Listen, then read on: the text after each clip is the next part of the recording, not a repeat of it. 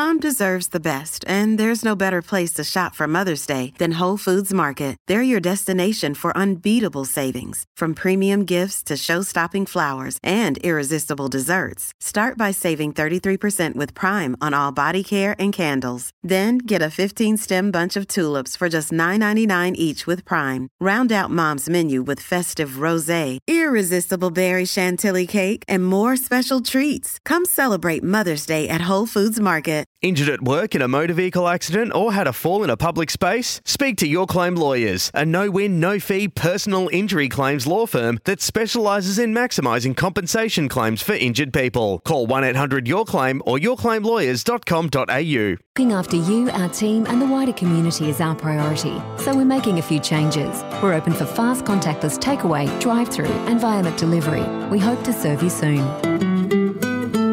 McDelivery is available in select locations.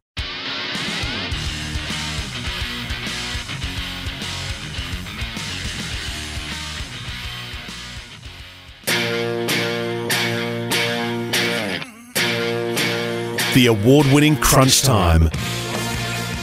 As I understand it, Lockie Hunter has crashed his S U V into those parked cars, as I say, just before nine p m on Thursday night. It's not the message that we want to set out there. Lockie's a good young man. I, I suppose, sadly, it's a, it's a reflection of the not dealing at all appropriately uh, the pressure that a whole lot of uh, are under at the moment because of the circumstances in which we uh, live, but you can't see that as an excuse. So, so there's support and punishment inside yes. of footy clubs. So the footy clubs, are, they've got this balance of, it's not just, there you go, whack, there's a fine and there's your suspension, but it's balanced out with this care. But the, the real punishment is what you're left with, with your own conscience. Drink driving is, is just unacceptable.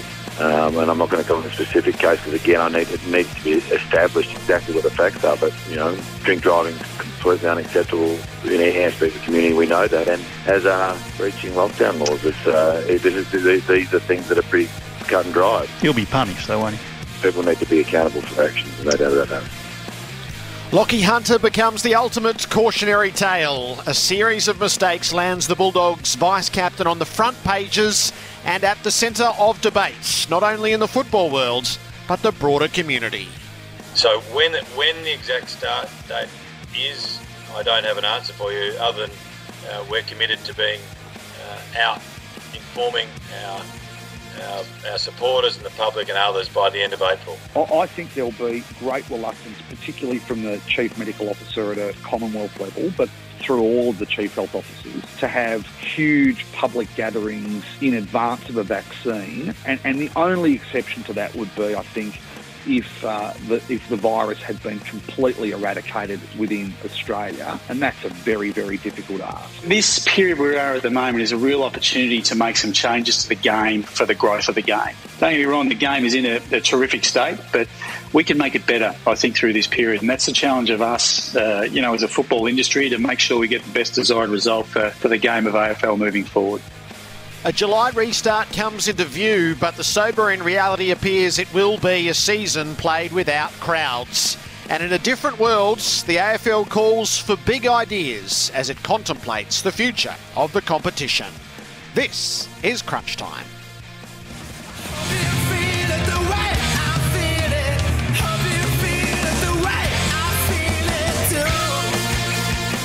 A fourth weekend without footy, it would have been round five. It would stretch us out with a view towards Anzac Day, but that's in a completely different world. Instead, we're contemplating when we'll find out about the restart of footy. But the sobering message in there is there's going to be no return to the stands anytime soon. In fact, likely until next year.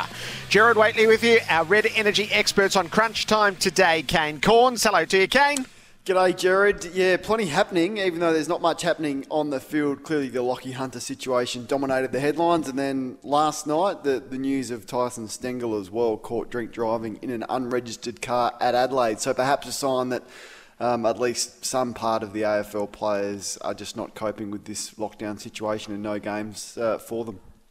Liam Pickering, good afternoon to you. Hello to you, Gerard, and to you, Kane, and the rest of the listening audience, of course. Uh, just on that one, Kane, uh, just to start us off, I mean, we've seen how big a story it is in Melbourne, and we heard it all day yesterday across the radio network and, and on the news last night with Lockie Hunter. What's been the fallout in Adelaide from Tyson Stengel's um, situation where he blew point one two. Pretty similar, actually.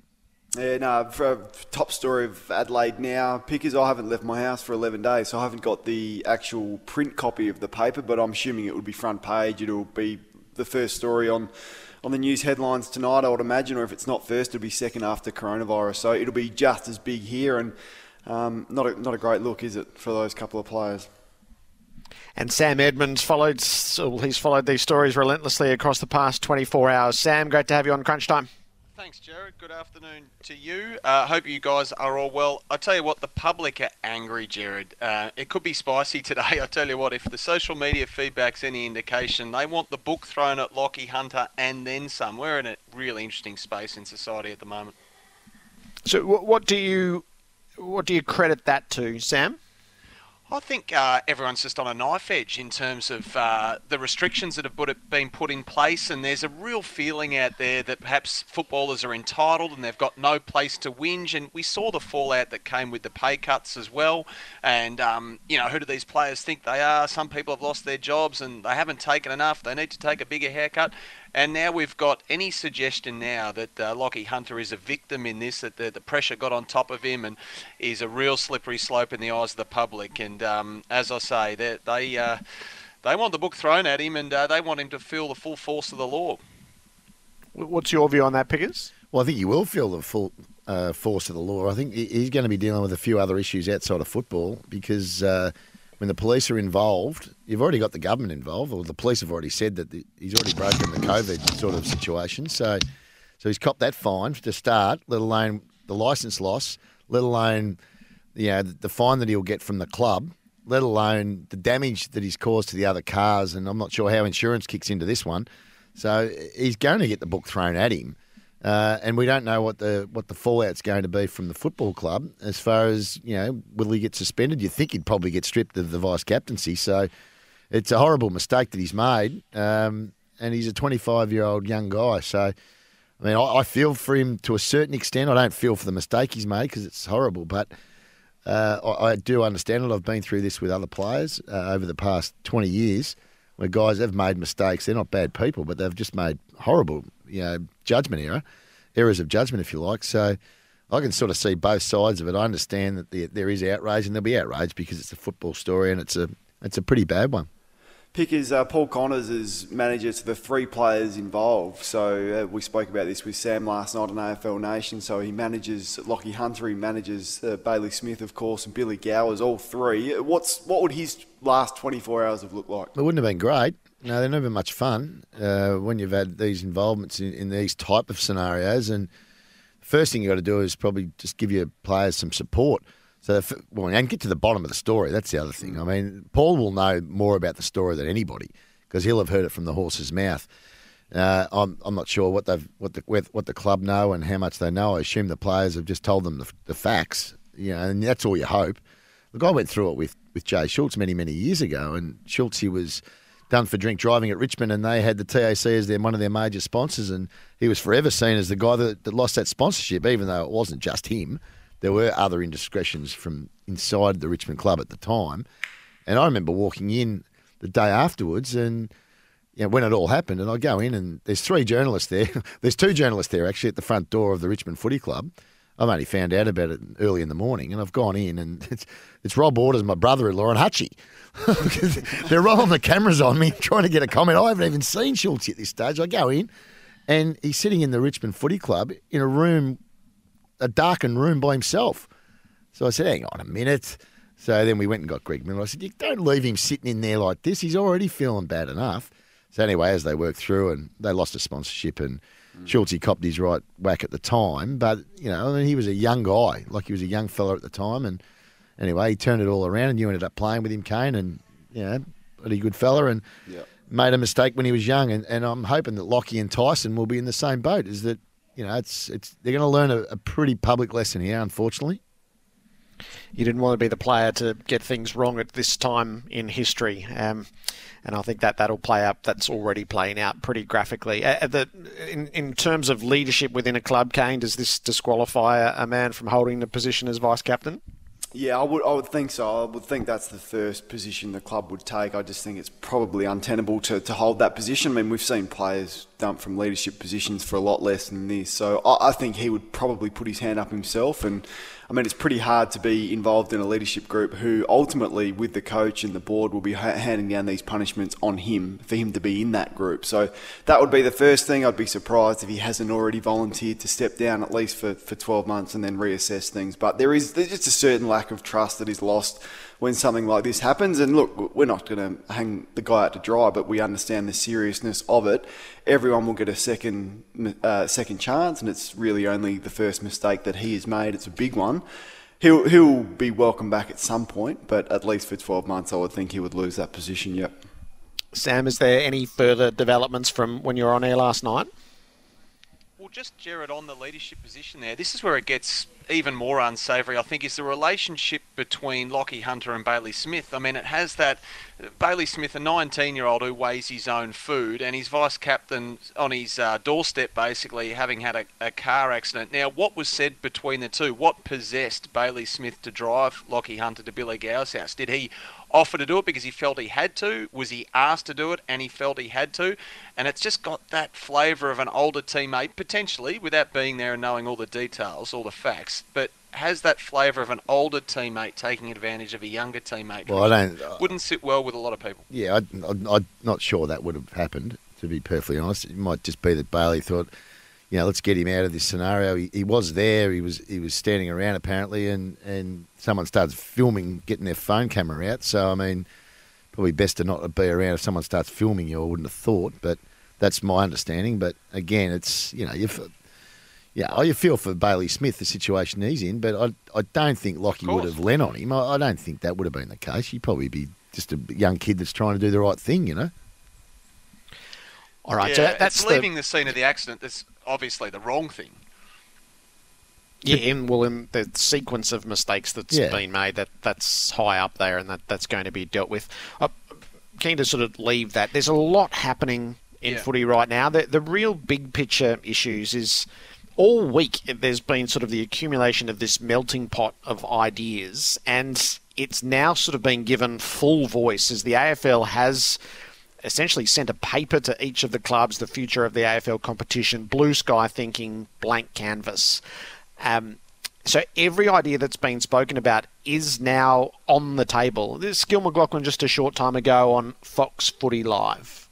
Well, it, it, the, the environment is different. What I'd say, Mark, and again I've said this during the week, change doesn't mean less. It just means that, that there has to be... Um, Um, we, you know, we we need to look at our uh, whole in whole industry and the game to make it as efficient and our structures as efficient as possible. Yes, because of cash and because the, the, it's appropriate to do so. And, and I guess what, what part of this is is there's a mandate now to look at all of that because the environment has changed and we need to uh, we need to we need to do that. And I don't reckon it needs, means it will be less. So that community football will be less or the elite level will be less. It will be different, and it, and it's partly driven by cash and partly, therefore, need be to be efficient and look at the structures.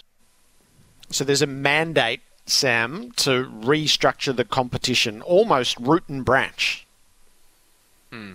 Well, he did send an email out to the clubs last week, Gerard, and his comments this morning on Fox are consistent with that email, where he does make a real point of saying, and I think we spoke about this last week, saying that as challenging as some of all this may be, he said there's some huge opportunities to build the bottom-up model that has been difficult historically to change, of course, because of what he called entrenched structures. So he said we don't have a choice but to change these structures, but we do have a choice as to how we achieve the best structures in order to set our game up to be successful and sustainable for generations to come. So, as he said, not less, but different, and that's consistent with the list size debate that's going on at the moment, that if list sizes are cut, it doesn't mean less opportunity. It'll just look different in terms of player access to primary lists. So there's no question, Kane, that out of this, is it's, we're going to have a different-looking competition. No doubt. Oh, this one caught my attention, Gerard, this uh, paragraph in the story from Michael Gleeson in The Age this morning, and it says, the question that's posed from the A F L to the clubs, what are the minimum weekly hours required to prepare players mm. to play? Does list size impact these outcomes? Does this mean that there is a potential, and I can't see this happening, but if they're asking what's the minimum weekly hours required, is there a possibility that A F L players may not be full-time. Uh, is this what they're looking at to, to save costs? And back to, you know, when you started Pickers, oh, yeah, you I, probably have a better lens than that. But I just thought, oh, hang on, what are they getting at here with that line? Oh, gee, I hope it's not back to when we started. They won't be getting paid much. No. I'll have to rethink my business. Crikey, we were getting paid bugger all. Uh, look, I, it, that's how it read. It, it read like, can we just reduce the hours to the players being accessed at the club? Like the access at the club mm. get at the moment are pretty much eight till six if they want it. I mean, it's and every day except for two. So I, it's certainly not how it works. But, I mean, players have got a lot of meetings. They've got a lot of hours to fill in on their full days. Yeah, it's usually, you know, a couple of full days, a couple of half days and a day off type of scenario. Uh, but is the, it sounds like if they're going to reduce the money, they're they going to have to reduce the hours as well. Fewer coaches, smaller lists, new football department structure, second-tier competitions, which are obviously going to be critical in how the development side of mm. things is set up, what's the best model across school football, community football, and talent pathways, the three most important things for the industry now and over the next five to ten years. So it, it is, it's all on the table like we, we've never seen before. That that's that's the only way to read all of this. That's, that's the it per- is, Jer- yeah, that, it is. The, yep, correct. That's the perfect way to read it, is that we're going to... We have got a blank canvas here, guys. Let's think about how we're going to do this better and more efficiently is what I'm reading. What? How do you read it? How do you read it, Gerard? I mean, change has always been resisted in our game and it's always come with some criticism. How, how drastic do you think it's going to be? You speak to the people at the A F L. How do you, how do you get a read on this, this story? So this email I think my out? view is there has been a concept around what, what should the modern A F L look like, and the biggest impediment to making those changes has been the resistance in the community towards change. I reckon there's there's two things on that front. There's still that hardcore group of don't change anything, ignoring the fact that things have radically altered over the past five to ten years. But I think there's clearly an appetite for change that you can tap in this time. So it's either idle minds or this is the creative thinking which gives you the green light to do it. But if the if the new economy, as it's been called, if the new economy of football can't sustain what was there previously, you actually get to to rewrite the rules, um, not the literal rules of the way that the game is played, but the structure of the industry. So I think there's the opportunity to come out of this with What is the what does the modern A F L competition look like? Not the not the competition that was the club-based V F L, which essentially went broke and then was open piece by piece by piece and became a national competition. But what would the modern incarnation of it look like? And I think that's, you know, there are some tremendously creative minds within the industry, not just at A F L headquarters, and they're obviously being tapped here.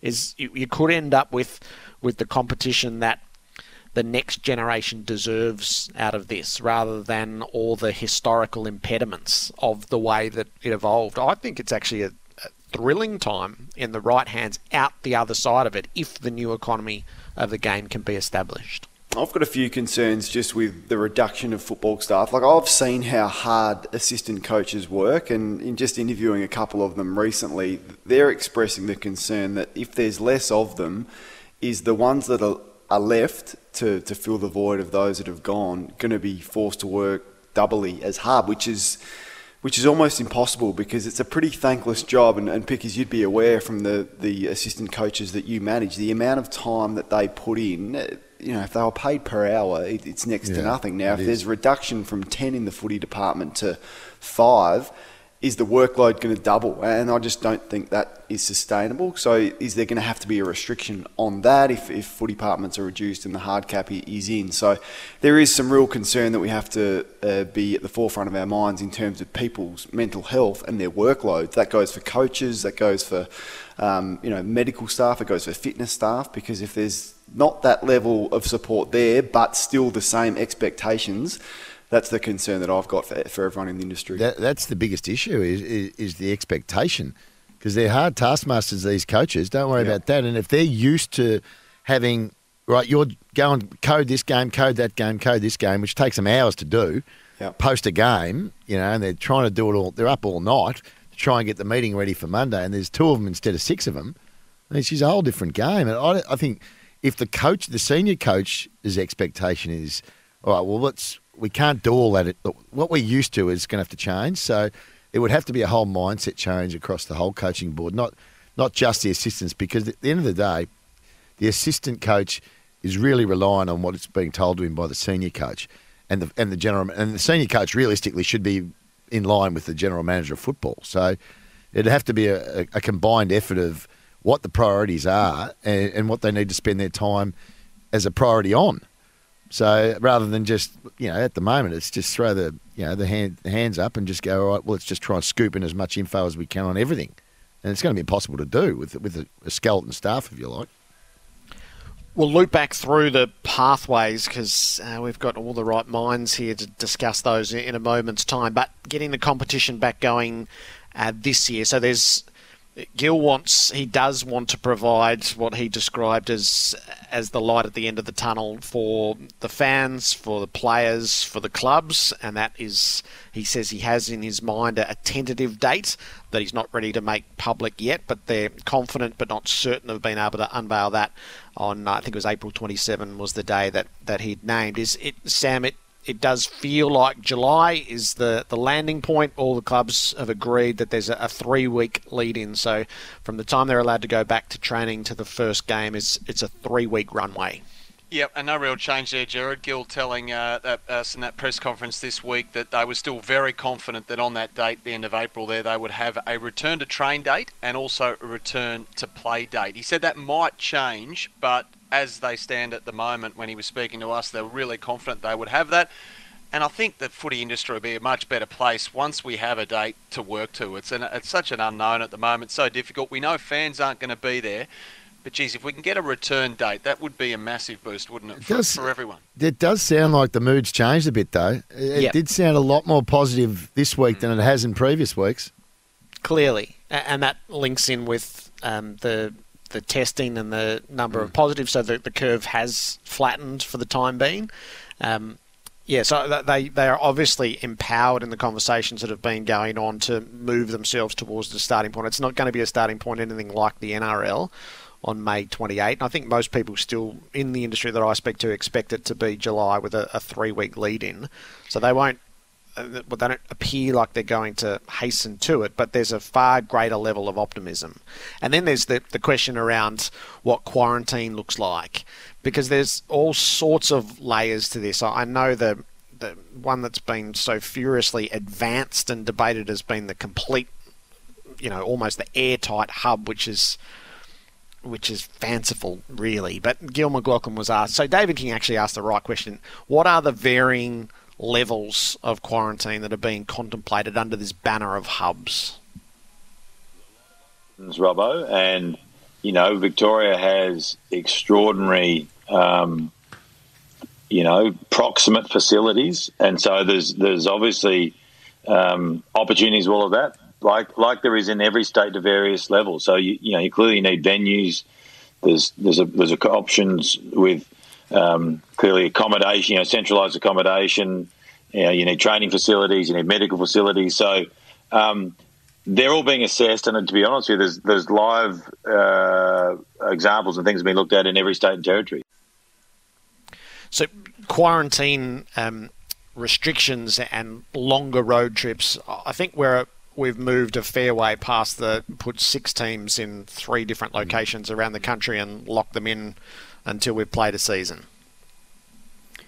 Looks that way. Yeah, I, I, I can't envision how it's going to look, Gerard. Um, clearly, with, with no crowds, it, it it opens it up to different possibilities. And, and is there still the possibility of playing in places where which haven't been affected as heavily by coronavirus? I mean, South Australia is one of those, for for example, who you know have hardly recorded many positive tests at all in the last week or so. So is is that at the forefront of their mind? Are they looking to play somewhere where it's not as prevalent? I'm not sure. I can't actually imagine how it looks. You know, airline travel is down as well, the challenges of that. So, yeah, I can't forecast exactly what it's going to look like. And I'm not sure the A F L even is clear on, on how it looks, considering how fast this story is moving. the most successful isolation pickers has been the isolation we're all doing in our own homes. Yeah, if yeah. you need the example of how it works, yeah, absolutely. Is there's it's been incredibly successful at community level to say stay home, go to work, stay home, go to work, stay home, go to work, rather than putting a whole lot of people in one place. Yeah, it has, and it's so noticeable when uh, when you do venture out of your home, how quiet it is, and where we all live. And I, I think the Victorians have done an unbelievably good job. Yeah, and I can only talk for our areas, but, I mean, to me, it, it seems like, you know, we, we've got our head around it. It, it. It took a bit of kicking and screaming at the start, but I think people are now getting their head around it, and they're actually starting to work together on it. They're starting to pull people up. I'm seeing the at the supermarkets, I'm seeing, uh, you know, I'm seeing some real policing now, going, just going in to get your groceries. Like, I mean, it's stuff that I think it's took a little. It's taken a little while to get there, but... Yeah, I think it's working really well, and I think the results are showing. And Sam, the other major piece this morning is the Chief Health Officer in Victoria has specifically addressed the likelihood of when a crowd might gather next at the M C G, and he says it's not in twenty twenty. This is keeping in with what Martin Pakula said during the week, is until there's a vaccine, the chances of gathering sports crowds are as good as nil.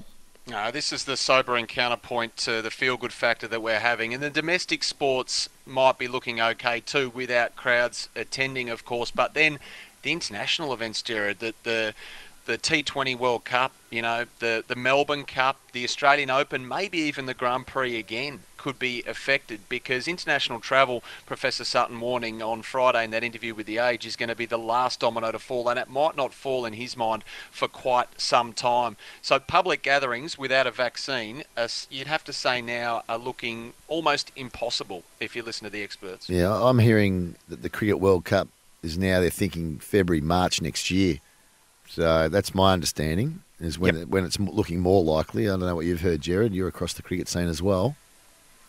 And the the potential of the borders being opened to even bring yep. teams here is is so low, and that affects the whole summer of cricket. So, yeah, I think when when footy resumes, and call that July, if, if we were clinging to a hope that there might be crowds in September, October, by the time it's coming towards its climax, I, that, that that seems a long way off, on the words of those who will be making the decisions. But we'd take it, wouldn't we? We would take it at the yeah. moment in a heartbeat. Well, we want to play. So every, everyone that was, that was oh, footy's not the same without without crowds in round one, they'd be going, well, at least, well, at least we got the game on. Yeah, yeah you know what yeah. I mean? The mindset changes then. It's like... We're all expecting to come back with no crowds. If the if the crowds are able to come in potentially really late in the year, how thrilling would it be? But we don't expect it, do we? Not this nope. season. Not now. Not no. now. So on Crunch Time for Red Energy, we've gathered our expert panel, Kane Cornes, Liam Pickering and Sam Edmonds. We will turn our attention to the question that has been posed to all in the industry. What is the best model across school football, community football and talent pathways in the blue sky thinking around preparing players for their league careers? That's next on Crunch Time.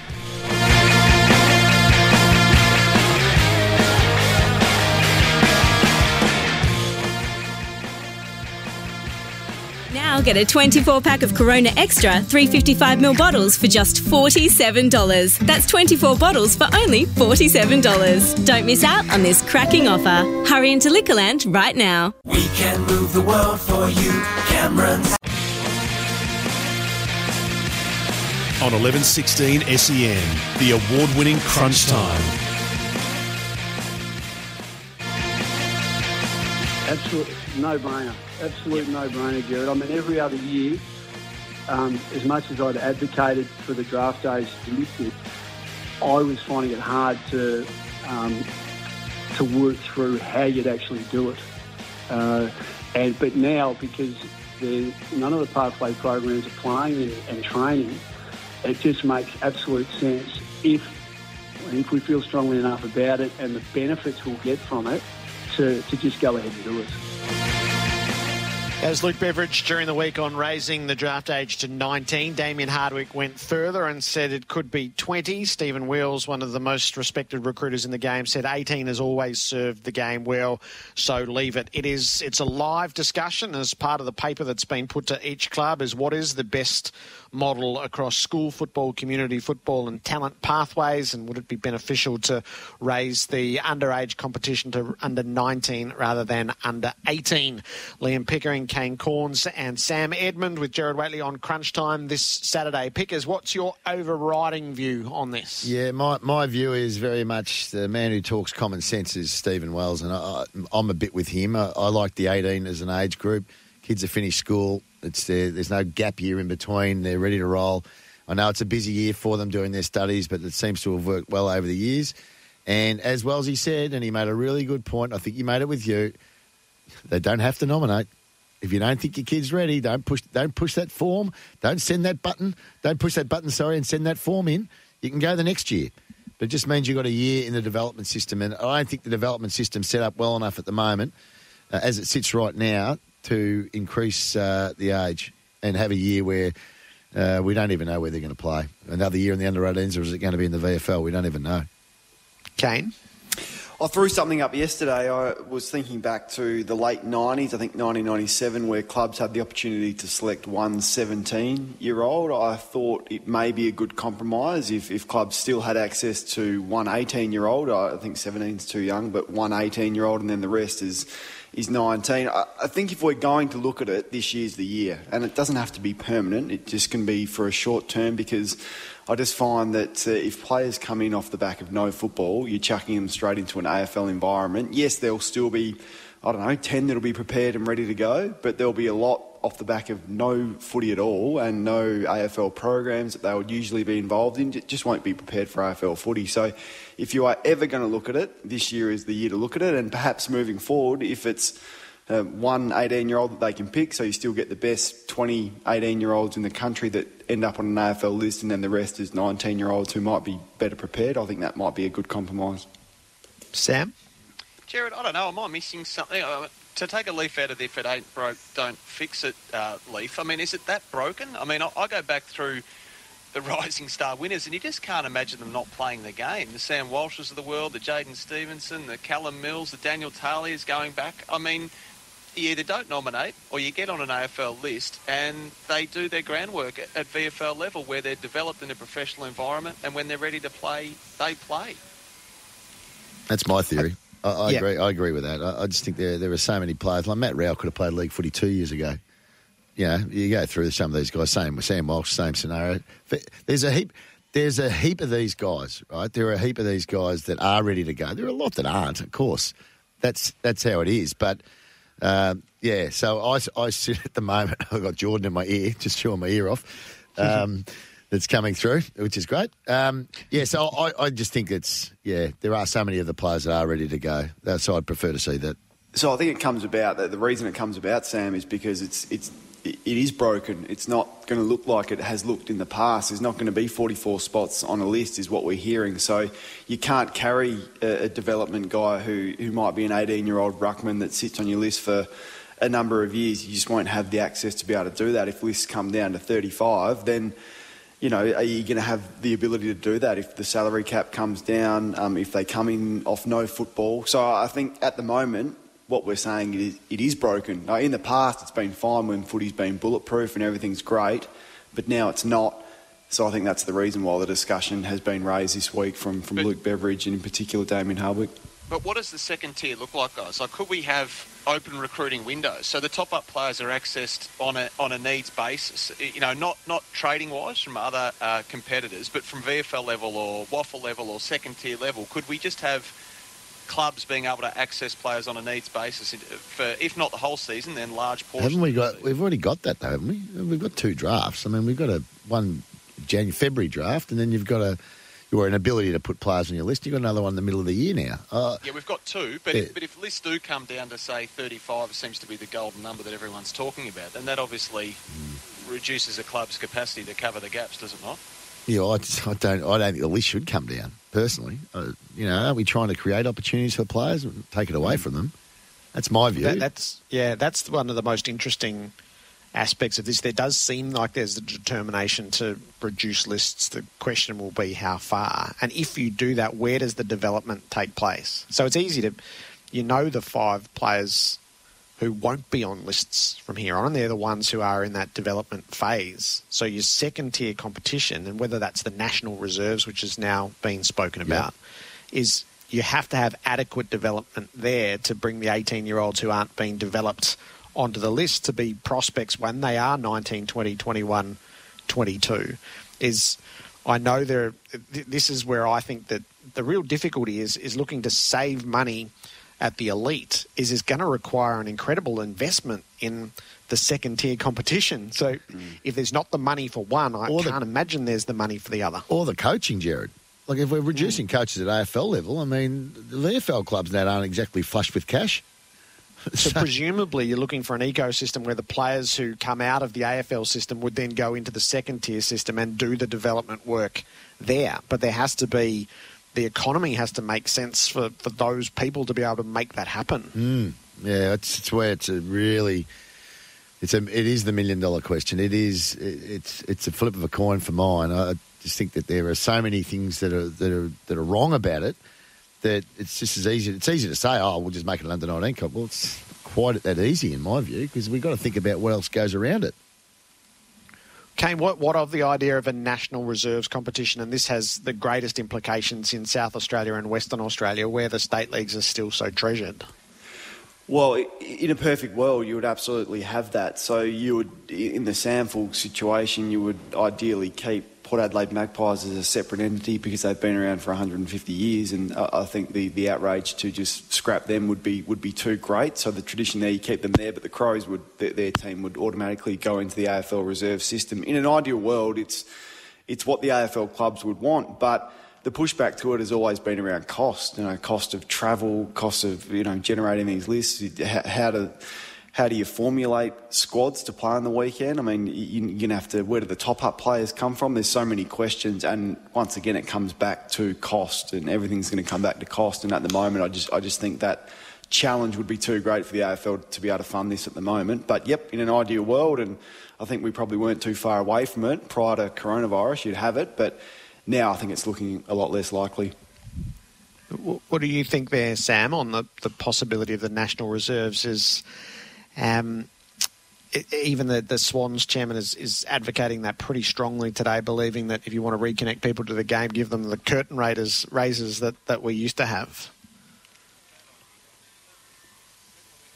Might have lost him for a bit, Jared. Sam, yeah, Sammy looks like he's talking. He sounds like he's talking through a pillow. put, put your microphone closer to your mouth, man. A long way of the distance. could, could, Pickers, could you see a return to the reserves that... that you grew up with? I'd love to see it. I, I personally, I would love to see it. I, I, I think that was, you found that many players out of that competition. That was strong too. The V F L, which was a AFL reserves, really. V F L reserves when I first started, and then the A F L reserves was a bloody good competition. It was a really good competition, but uh, it is just it makes it tricky because of the interstate clubs. That's all. I mean, I just look at Adelaide and I see that. Yeah, they're not allowed to take players from proper leagues. I mean, when they have injuries, they're going to go and get them from the, the country or the amateurs. Mm, mm. Like, I mean, it's just not fair on those teams for a start. Uh, but if you had squads of forty, again, you'd, you'd have to have a full squad, uh, forty-five, call it. You know, no one's going to put them, no one, they're not going up, they're coming down. But if you had that many and you could just pick your teams every week like we used to, you, you would certainly find it would be, the clubs would love it. They would love to have access to it, to, to the players the whole time. Like, you know, for them, that would just be perfect. They're coaching the same message. They're seeing their players every minute of the, every minute that they're at the club and playing, and uh, the messaging doesn't get mixed, which it does in some situations. Uh, I, I just think it would be fantastic, but I just don't think it will happen. I heard some suggestions this week. I think Craig Jennings put it on the agenda, Gerard, that you wouldn't have any second-tier competition, and that got some pushback. I, players got to play. Like, you, you know what it's like. You've done a pre-season and you're as fit as you've ever been, but put yourself into that first game and you're blowing like anything. Like, nothing prepares you for playing games. No, so to think that, yeah, to think that you could not have uh, players play and just train as a train-on squad and then be plucked to play the hardest competition in the world off no game. So I thought was a bit of a ridiculous suggestion. So there has to be some form of competition. It can't just be a train-on squad where players that aren't selected don't play at all. I just think that would that just wouldn't work. Okay, uh, we'll do some of the club-by-club contemplations next, and the Charlie Curnow setback at Carlton, does uh, that would have sent a tremor through Blues fans in their isolation. So we'll do that with Liam Pickering and with Kane Cornes coming up. Um, before we do, let's get a Pointsbet update with Elliot Forbes. As for Pointsbet, uh, get five dollars odds for Santa Ana Lane to run first or second in the All-Age Stakes. Gamble responsibly. Call Gamblers Help on one eight hundred eight five eight eight five eight. Hunters, Elliot from Pointsbet here, looking ahead to a Saturday racing at Royal Randwick. We'll start with the Hallmark Stakes over the twelve hundred metres. Trekking is six bucks and rock solid in betting. Kemantari four sixty and has not moved from the opening quote at Pointsbet. Deprive is the one they are backing though. four sixty when we opened, did touch three ninety, now settled at four dollars twenty. And the All-Age Stakes over the fourteen hundred metres, Group one, and a cracking field has been assembled. Pirata is your favourite, four dollars forty after opening at four dollars eighty. Tofane has seen some support, thirteen into ten at points, but after a couple of early bets. And Santa Ana Lane is four dollars eighty and been very well supported. Did run second last start in the T J Smith, hitting the line very strongly. So the trip up in distance looks very favourable here. If that's not enough to get you excited, have a listen to this for the Pointsbet punters. You're going to get five dollars odds for Santa Ana Lane to run first or second in the All-Age Stakes. That's five dollars odds for Santa Ana Lane to run first or second. T's and C's apply, so jump onto pointsbet dot com dot a u, download the app, and as always, please gamble responsibly. As we find ourselves with more time on our... For the Macca's all-day menu, available twenty-four seven, and Liquorland. Click and collect in just thirty minutes.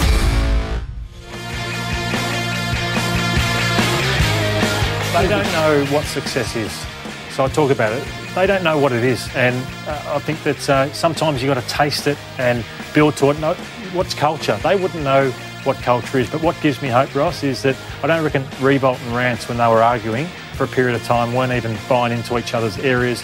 Trent Cotchin, to me, wasn't a great captain. I thought Trent, whether he was asked to do it or what, was getting a lot of possessions, but it wasn't what's best for the team. So they've got to find something that's clear and and decisive and stick with it, not chop and change year after year to try and get something.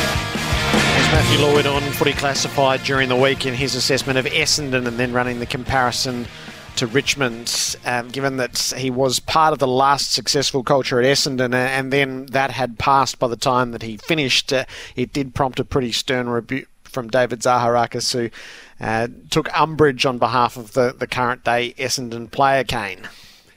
Yeah, as he as he should, and that, I mean, if you listen to David Zaharakis' response in full, I thought it was pretty measured. He did, certainly didn't get personal. I mean, some of the headlines that um, you read, you thought, oh, gee, that's a pretty strong rebuttal, but it, but it wasn't. It was quite measured. I, I actually, you know, the results speak for themselves, so Matthew Lloyd has got a point. I mean, the results over a long period of time now speak for themselves, and clearly Lloydie is still connected to the club in some way where he speaks to some players and some staff members and perhaps some coaches. So in the end, you can't argue with results, particularly over a long period of time. It's the same question marks we had about Richmond prior to Uh, two thousand seventeen, when they had these issues and they kept falling short and kept finishing ninth. You just can't argue with it. So until they make the finals and win a final and get their club back on track, then these same questions will be continually raised, as they should be.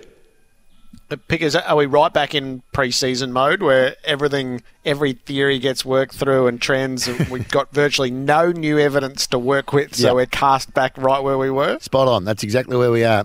Now we're back uh, speculating again about what, what potentially is going to happen. I mean, we're not going to know until they're out there. Uh, are Essendon going to be better? Well, I think they probably will. I think they'll probably be better than they were. Uh, are they good enough to win the flag? Not on what I've seen. I don't think they're good enough, but...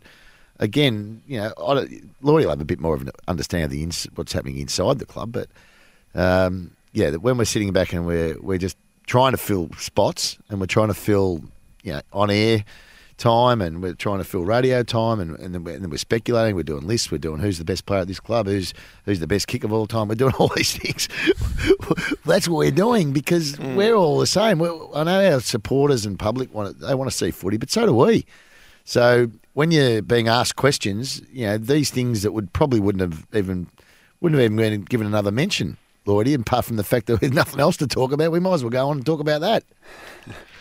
I do what? think, though, Jared, the cl- clubs with the, the strongest culture now, and if, if that's the word you want to use, will come out of this the best, particularly in a shortened season, because they'll be the ones that instantly can recover. And that comes with a bit of experience, not only from the coaching department, where they can galvanise and um, motivate the group to a position where perhaps some rookie coaches wouldn't be able to do. So when you talk about haves and have-nots and things like this, I think the more experienced playing groups um, will clearly benefit out of a, a three-week pre-season. They'll get themselves prepared quicker than what a younger, more inexperienced group would do.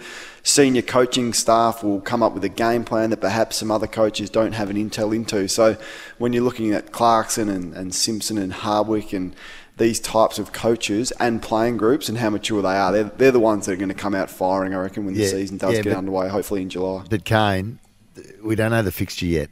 That's all well and good. Just see who you're drawn to play, because that's going to make a huge difference in what happens with this year's season. But Is everyone it... plays each other once, hopefully, Pickett, so it won't matter, will yeah, it? Yeah, I know, but you want to get away to a decent start. Yeah. I, I wouldn't want to be chasing, not in this year. Uh, you know, I mean, the fact they're going to count the round one, which they should, you know, the teams that have lost round one are already on the back foot.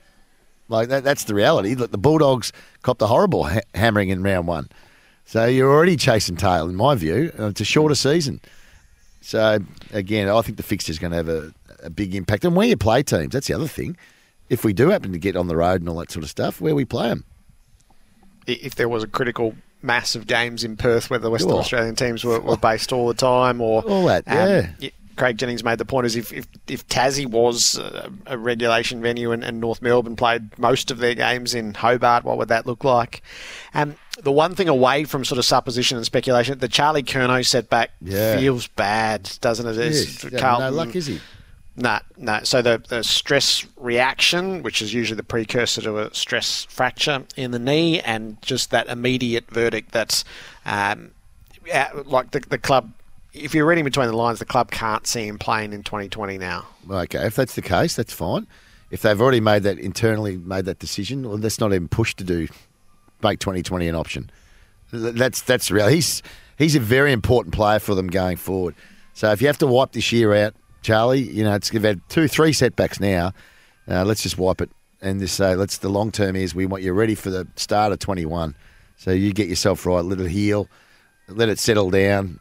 Gradual build-up, take the whole year as a pre-season and, a, and a, like a post-injury recovery period, because he's too important to be mucking around with, trying to push him back, in my view.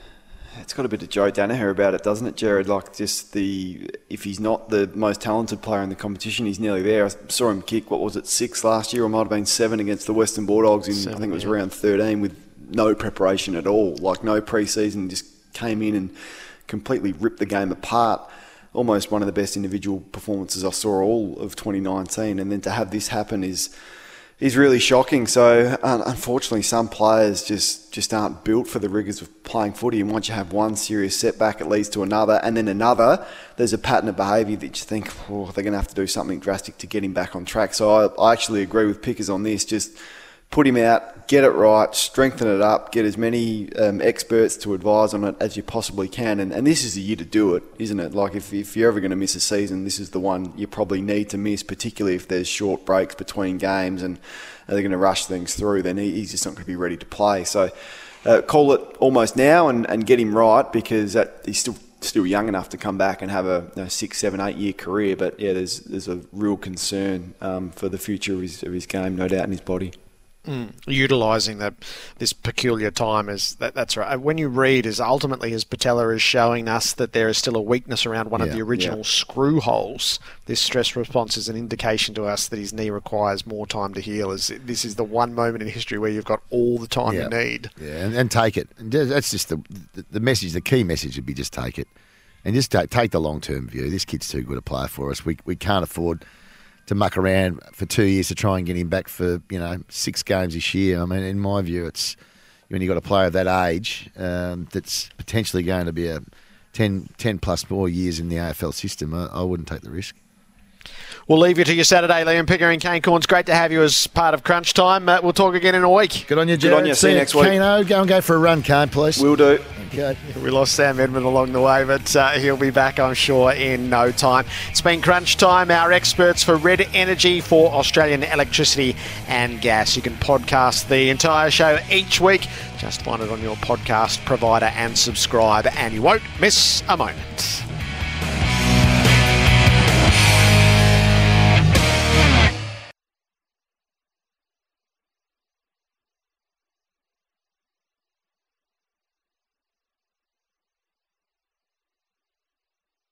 Make sure it measures up. Make it Australian-made. Look for products certified to carry the green and gold Australian-made kangaroo logo to be sure it's genuine Aussie. Products made to Australian standards have a reputation for reliability, safety and performance. In fact, two-thirds of Aussies prefer buying Australian-made building and renovation materials. For your next renovation or job, hammer it home. Make it Australian-made. Visit australianmade.com.au slash build.